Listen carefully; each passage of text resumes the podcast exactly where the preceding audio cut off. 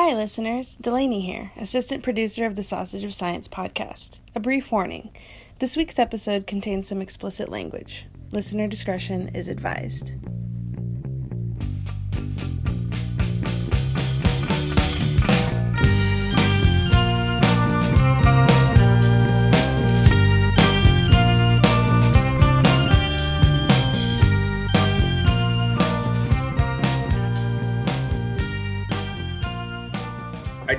Our guest today fairly well. Dr. Benjamin Campbell is an associate professor of anthropology at the University of Wisconsin Milwaukee. And I feel like we've been on some sessions together, but we both teach neuroanthropology. He has done a lot of research in neuroanthropology and, and excels in it. But he wrote a paper a few years ago about endurance running and trance states among the Jutwansi. So I know he's he's also interested broadly in the kinds of things that we talk about. But his specialization is the evolution of the human life course. And he focuses more specifically on steroid hormones and how they form links between energetics and the timing of important life events like childhood growth, puberty, and getting old. Recent work has been on something we've recently talked about uh, to another guest. We talked to Courtney Helfrecht about her studies of adrenarche and DHEA stands for what does that stand for?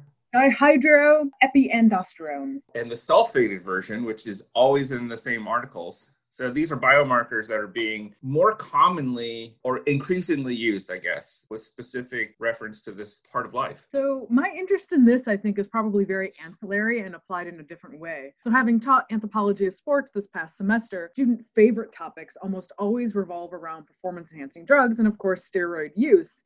And though we didn't put it in the questions, I might totally ask him his thoughts because steroid use is exploding in younger kids these days, high school and younger, in order to get a competitive advantage. And I'm so curious what that does to development and what kind of changes and problems might be associated with that kind of usage really early on. Well, why don't we bring him on and ask him that $100,000 question? Hello, Ben. Kara, how are you this morning? How about you, Chris? I'm good. How are you? Good. I'm good. Chris, you look a little sleepy. it is the end of the semester. I know you and Kara often talk about your, you know, current status. And well, anyway, I'm very happy to be on here. Thanks for thanks for having me, guys. Well, uh, I just came from a jog with one of my kids, so you're not wrong. Anyway, so Ben, thank you so much for joining a Zoom meeting. As I'm sure, like most of us, there have been a preponderance of Zoom meetings and it can be pretty exhausting. So thank you so much for for fitting another one into your schedule. Well, good. I, I've listened to several of your podcasts and I I think this is a real service to the Human Biology Association. The chance for people to talk about what they do with knowledgeable people and the chance for graduate students to hear this. And I think your origin stories are wonderful because, you know, this is none of them are straight lines, and this is a field where people have sort of grab onto an intellectual curiosity and have a passion for it, you know. So we're all a little bit nuts that way. I love how you are probably one of our more prepared interviewees because you already know what our first question is going to be and you're ready for it. And that's going to be your origin story, Ben. So, how about you walk us through? Well, so uh, when I was an undergraduate at Indiana University, I don't know what first came to my attention, but sociobiology was just coming out. And I thought, oh my goodness, this is the most powerful idea I have heard.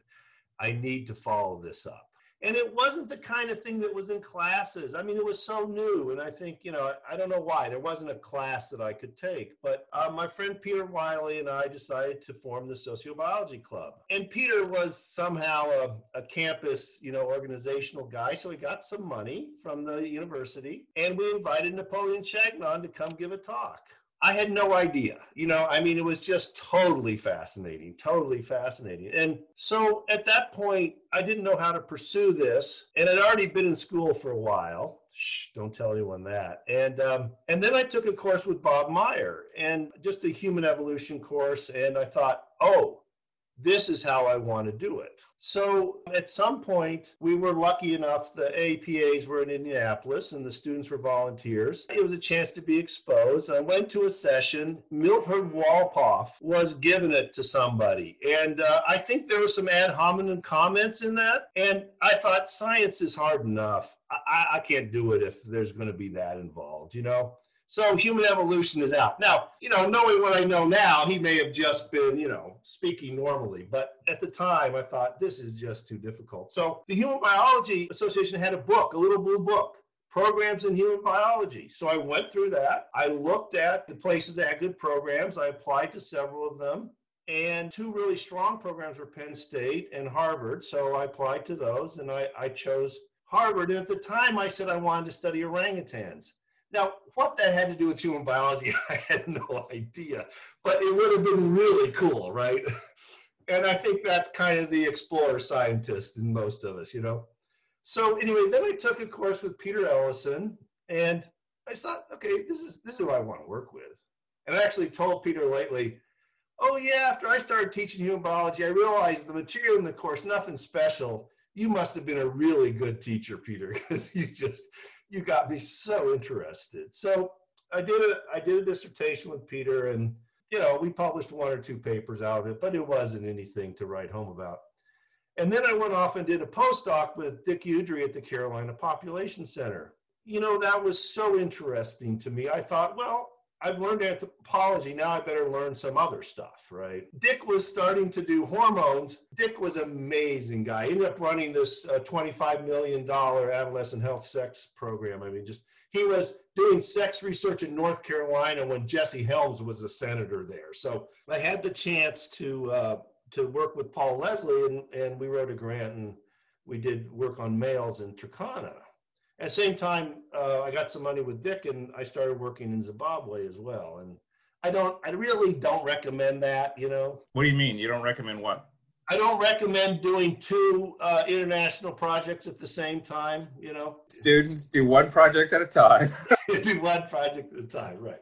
Uh, you know, you can have another thing on the horizon. So, you know, make a long story short, did various things, and then about 15 years ago, I decided I wanted to start working on adrenarche. So I wrote a paper, and it didn't go very far because there really wasn't much known. But Karen Strier gave me this advice, which was keep active, you know? And of course, that's pretty minimalist advice, but sometimes that's the best advice there is, you know? You then you don't really know what you're doing. So why don't you just stay active? So I guess my point about that for students is, hey, it never quits. If you're intellectually interested, your story doesn't quit. And so here I am. I mean, you see my hair's gray. I'm not going to tell you much more than that. It's grayer than Chris's. Um, and, you know, and and and there's a whole new area of really fascinating and I think important research that I'm really starting in on now. I know both of us have met in talking interdisciplinary, cross-disciplinary neuroscience, anthropology, and so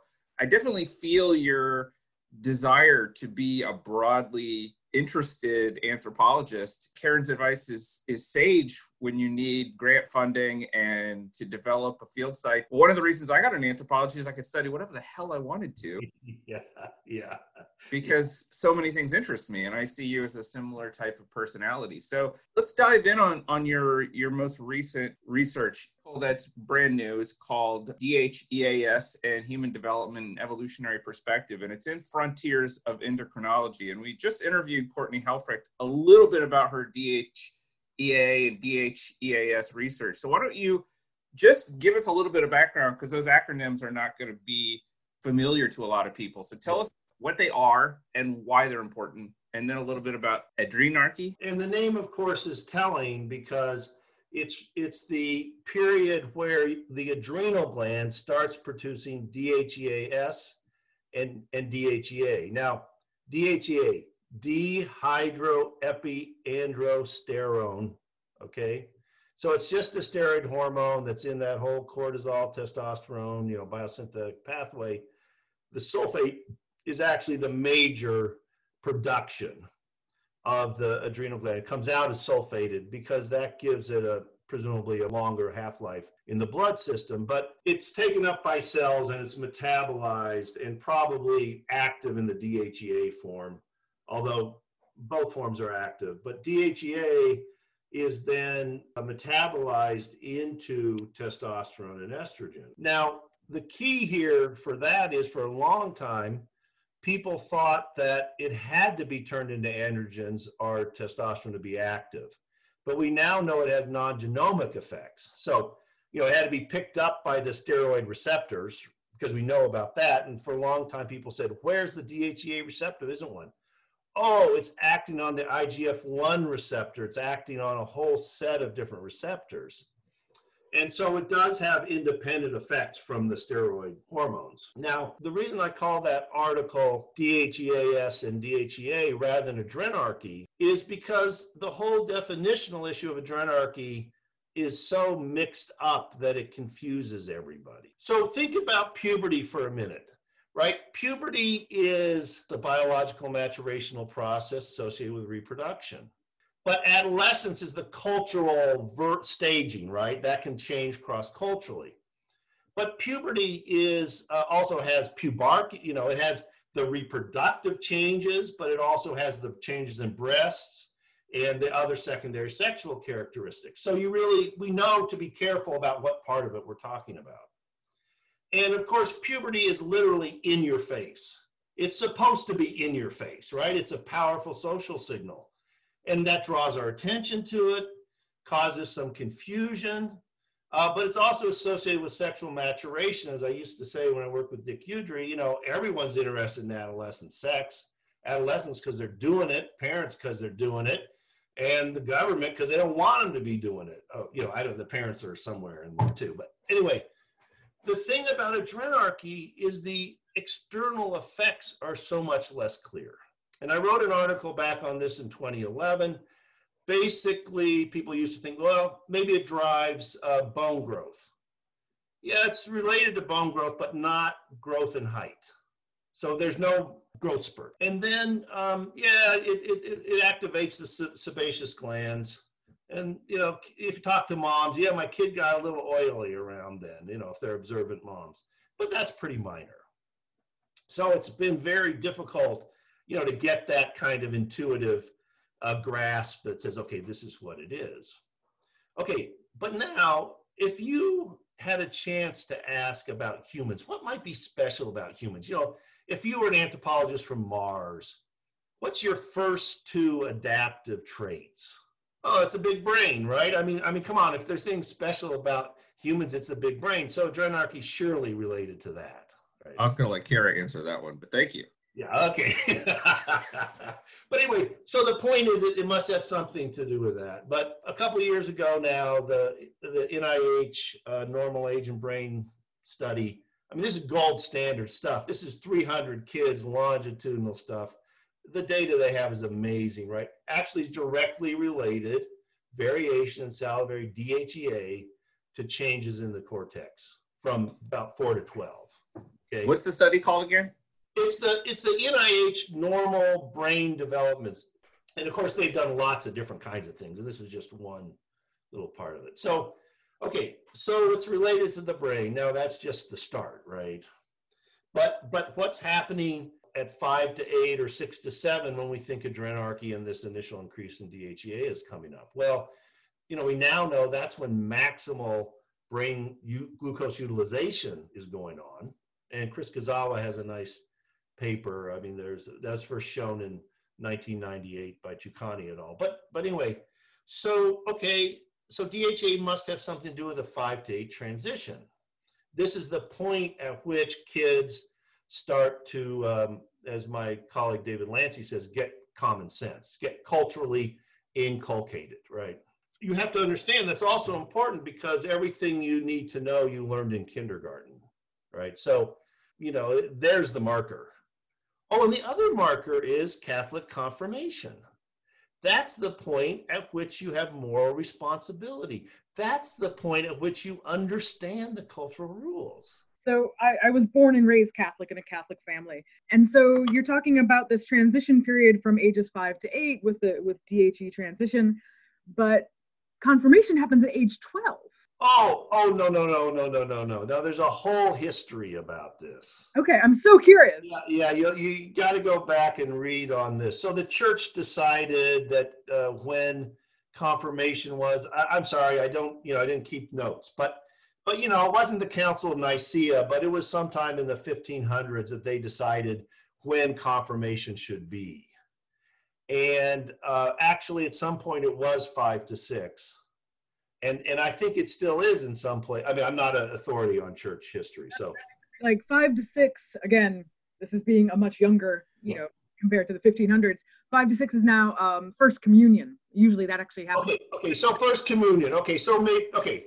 So anyway, again, see that's the cultural phenomenon, right? We we throw these labels around, we use them as we need them, etc. So thank you for correcting me.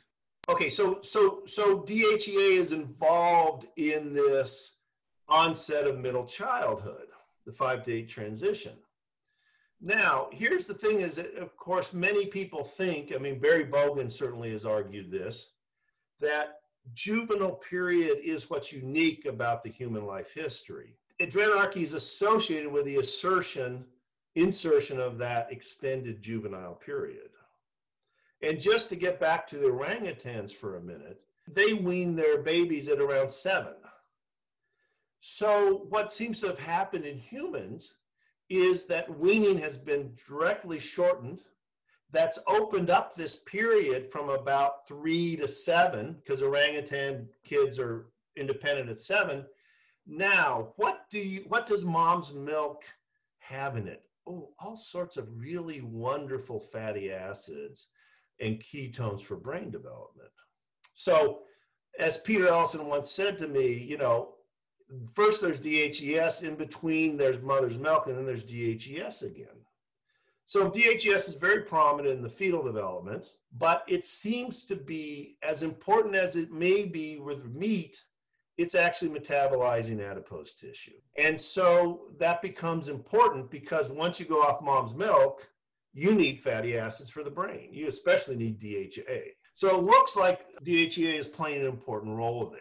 I want to put a pin in this importance of meat and then this importance of this period as a time when cognitive development happens. You use theory of mind in the paper, which psychologists, cognitive scientists talk about a lot, which this is very important social feature supposedly underpinning consciousness. So can you hone in a little bit on on that triangulation? Happy to. So, you know, you mentioned before the interdisciplinarity. And I happened to go back and read this paper, one of these papers I sent you about uh, embodiment, neuroanthropology and embodiment. And there's a there's a phrase in there, something about you know we got to keep looking for empirical ways and do courageous interdisciplinarity, right? Well, I, I got to put that in my wall along with this most re- review of my most recent paper, where they complained that the introduction was long, complicated, and intense. Ah, it's the first time I've gotten a review that said it, you know, that didn't work because it was intense. Okay. So sometimes just doing science is courageous, you know. Here's the thing during middle childhood, uh, Rebecca Saxe has looked at the right temporal parietal junction. Now, the fascinating thing about the brain is, and it's a little, it's a little uh, frustrating too, is that it is a recurrent reentry system. It is always integrating information from the bottom up, but it reintegrates it. So here's, here's the example that I like. The information coming up from the limbic system, from the amygdala, right? We all know how powerful that is. And by the way, it's not just about fear, it's about attention. But the problem is that two things of the two thirds of the things in the world are negative. And you really want to pay attention to the bad things because they might get you, right? So the amygdala sends signals right up to the anterior cingulate cortex, but it also sends signals over to the insula. Now, I don't mean to be in the weeds here about this, but I do believe in mentioning parts of the brain because if you read science journalists, they also say, oh, and the brain does that. Yeah, duh we need to know the part of the brain so that when we learn more about it, we can compare the parts that are involved, right? So a signal goes up to the insula, and that's that's um, put together with sensation from, from your body, and basically it tells you how's your body doing. hey, I got full stuff aboard. My muscles are all relaxed. I got full energy supplies. I'm in good shape. That then gets sent back, right? That information with the emotional impulse. The limbic system says, pay attention. This other signal says, here's what I got to pay attention with. And those are integrated in the anterior cingulate cortex to say, do I need to act or not? Oh, I'm relaxed. It's just a bird, you know? Oh, shit, I'm on the edge of my seat. It's a bird. Maybe it's going to knock me off, right? The anterior cingulate then decides whether to send it up to the prefrontal, which initiates conscious action. I, will stop on that, but it, it, it, acts at all levels. And the neuroscientists have used this uh, abstraction thing to their benefit because they just, you know, once they, they solve something, they just say, oh, but it's more complicated. There's a higher level of abstraction, you know. possibly take us on a bit of a detour because of my own kind of personal academic interests and because of some of the things I teach at Notre Dame. So I taught an anthropology of sports class this past mm-hmm. semester. And one of the absolute favorite topics, and this is true anytime I've taught exercise phys or biomechanics, anthropology of sports, is always performance enhancing drugs. Mm. Students are both fascinated by it and I think also a little too curious by it in a way of like, tell me what to do. And so I know that kids, you know, from five to eight in this transition period are typically not using performance enhancing drugs, but in middle school, junior high, high school, like rates are going through the roof of steroid use. And given everything that you just said about how pervasive these kinds of hormones act throughout the body, both on the brain and then also individual organ development, because this is so tough to study, at least from an experimental point of view, what do you think is going on with the you know these younger kids who are using performance enhancing drugs? How could it be altering not only their development physically but also cognitively? Mm, yeah. No that's that's a really important question right? And and i think you're right. These hormones are really powerful you know?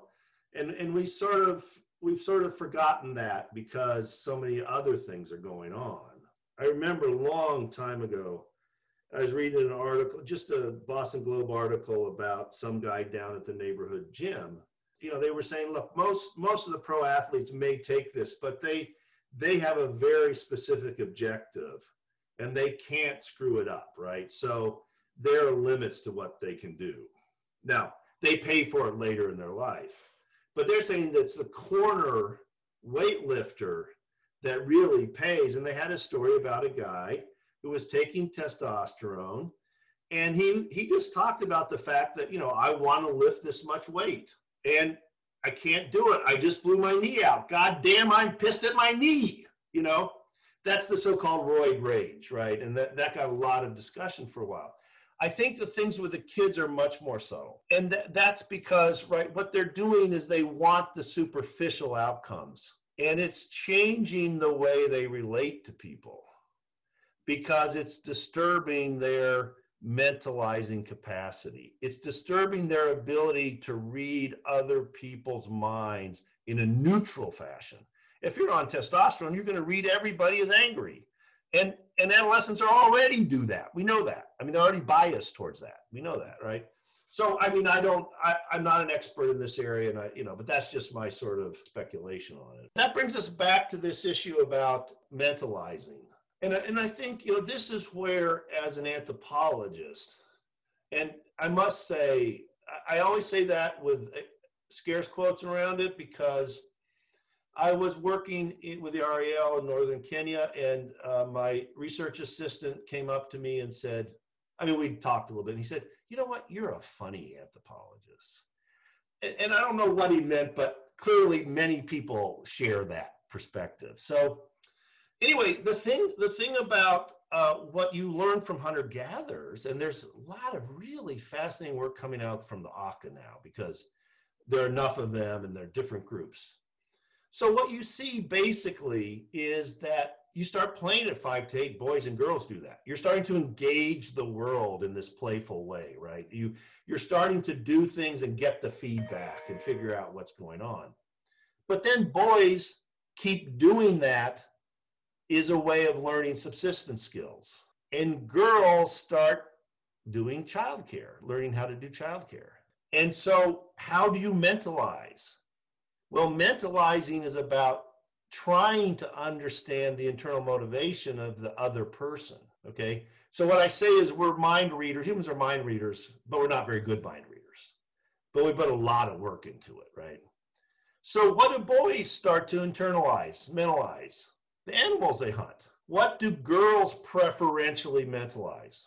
Other human beings, and especially younger ones. And I think, you know, that's where the cultural stuff starts to build on top of the biology and top of the psychology. For the sake of rounding us back to the, the beginning here, I want to think about where we go with this. So we have a nice, interesting model for something that's really important. And, I would say understudied, although we know a few anthropologists who are looking specifically at, at adrenarche, right, as opposed yeah. to puberty or adolescence now.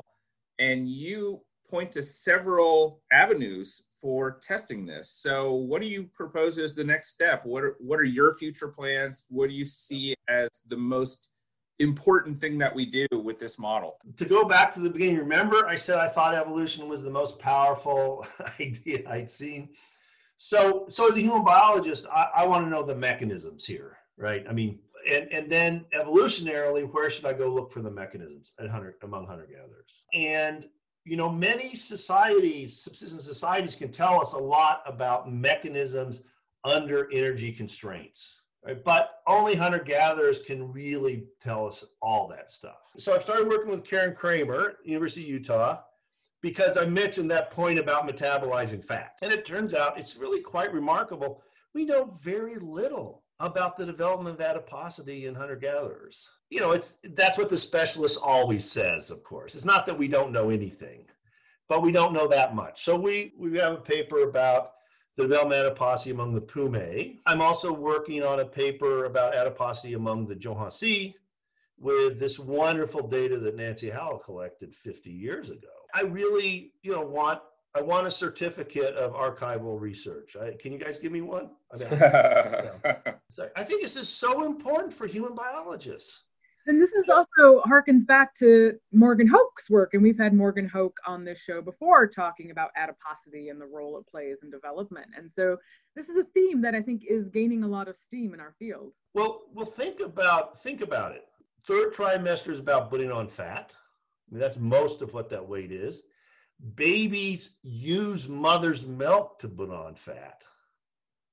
Then they lose it. Then you have the five to eight adiposity rebound, so-called, you know, you there's a there's a transient increase in boys just to initiate puberty, and of course, girls put on all this fat to to get the energy to have babies. I mean, it's a very intricately timed system about adiposity. Yeah. So anyway, so that's and, and so you know this is building up the background, but uh, I'm also working with Sam Urlacher down at Baylor and we have a NSF BioAnthro grant in that, uh, you know, I'm not really on tenor hooks, but we're supposed to hear something pretty soon. And then um, we're going to uh, apply to Leakey Foundation as well. Uh, the Ju/'hoansi are really interesting place for this. Uh, they're not they're not foragers anymore, but um, having been there, boy, they're they're not that different in many ways. You know, they're still leading a very much um, energetically constrained life.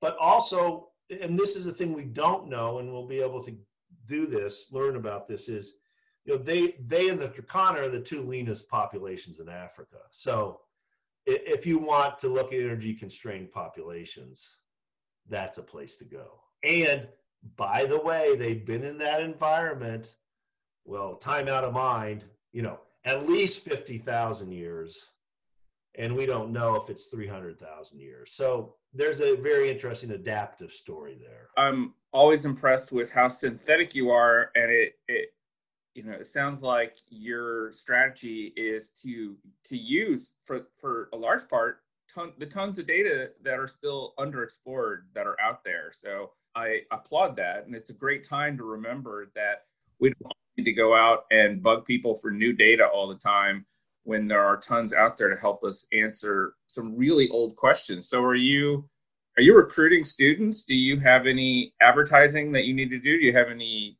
I'd be happy to have students work with me. I, I think you know the thing that's exciting is to get to go to the field. So uh, that takes a that takes both intellectually prepared and you know a certain personality, right? you know, if somebody wants to do that with me, I think we'll have some money pretty soon. It can take a while to get money, right? Uh, to go to the field. And uh, so, you know, the easiest way to look me up is just go to the UWM, University of Wisconsin Milwaukee Anthropology Department website. I have a faculty page. We always like to end each of our interviews with what we call our quote unquote fun question. And it is what do you do for fun? Uh, what do you read or watch for non work time? And even if that includes reading anthropology in your non work time, that is okay because we all. yeah, exactly. Yeah. So, well, so first of all, you know, with COVID, I, am sure we've all found it so difficult. But the but one benefit is there is time to go if you have if you have already have data, or you know you, you, there's data already available, you can do that. Um, I'm not saying I do that for fun. I, I I do really like the theater.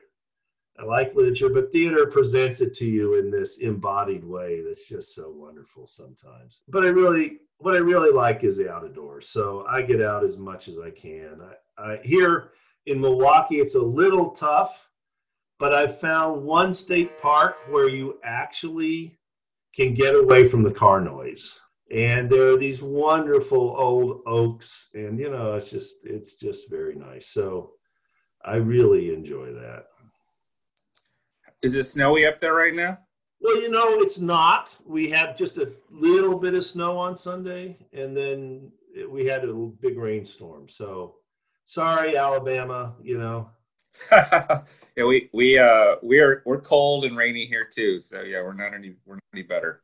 No, that's good. the Midwest this year, we're gonna have that same kind of thing where we don't bother getting any snow until the end of January and into February. That it's just gonna be cold and gray for like two months, and then finally real winter hits. Yeah. So so treasure your Christmas tree because remember that was the origin. You know, the Celts and other Norwegians had to get through that dark, cold time, so they needed some light. And thank you so much. I'm not even entirely sure you and I have ever met in person, if I think about it. Well, I, we have. I'll let you think about it, and I'll tell you where it was next time. Okay. Well, I can only imagine it was a conference, but I couldn't even tell you which city. Uh, my memory for such things is terrible. Uh, but it's nice to have a full-on conversation with you this time around, and thank you so much for joining us today. Well, thank you for having me. And like I say, I think you guys are doing a real service. So, you know. I I love talking to Ben. Um, I love talking to him at every conference, and because he's always so complimentary of all the work that we do. So we'll just keep booking him week after week. It's such a pleasure to be acknowledged by someone who is such a grand synthesizer and thinks so broadly about everything. So I'm glad that you appreciate what we do, and thank you so much for joining us to talk about the going into the weeds of the brain. I would, I love this stuff, as you know. So thank you so much. Yeah. Okay. Bye. Bye. Bye.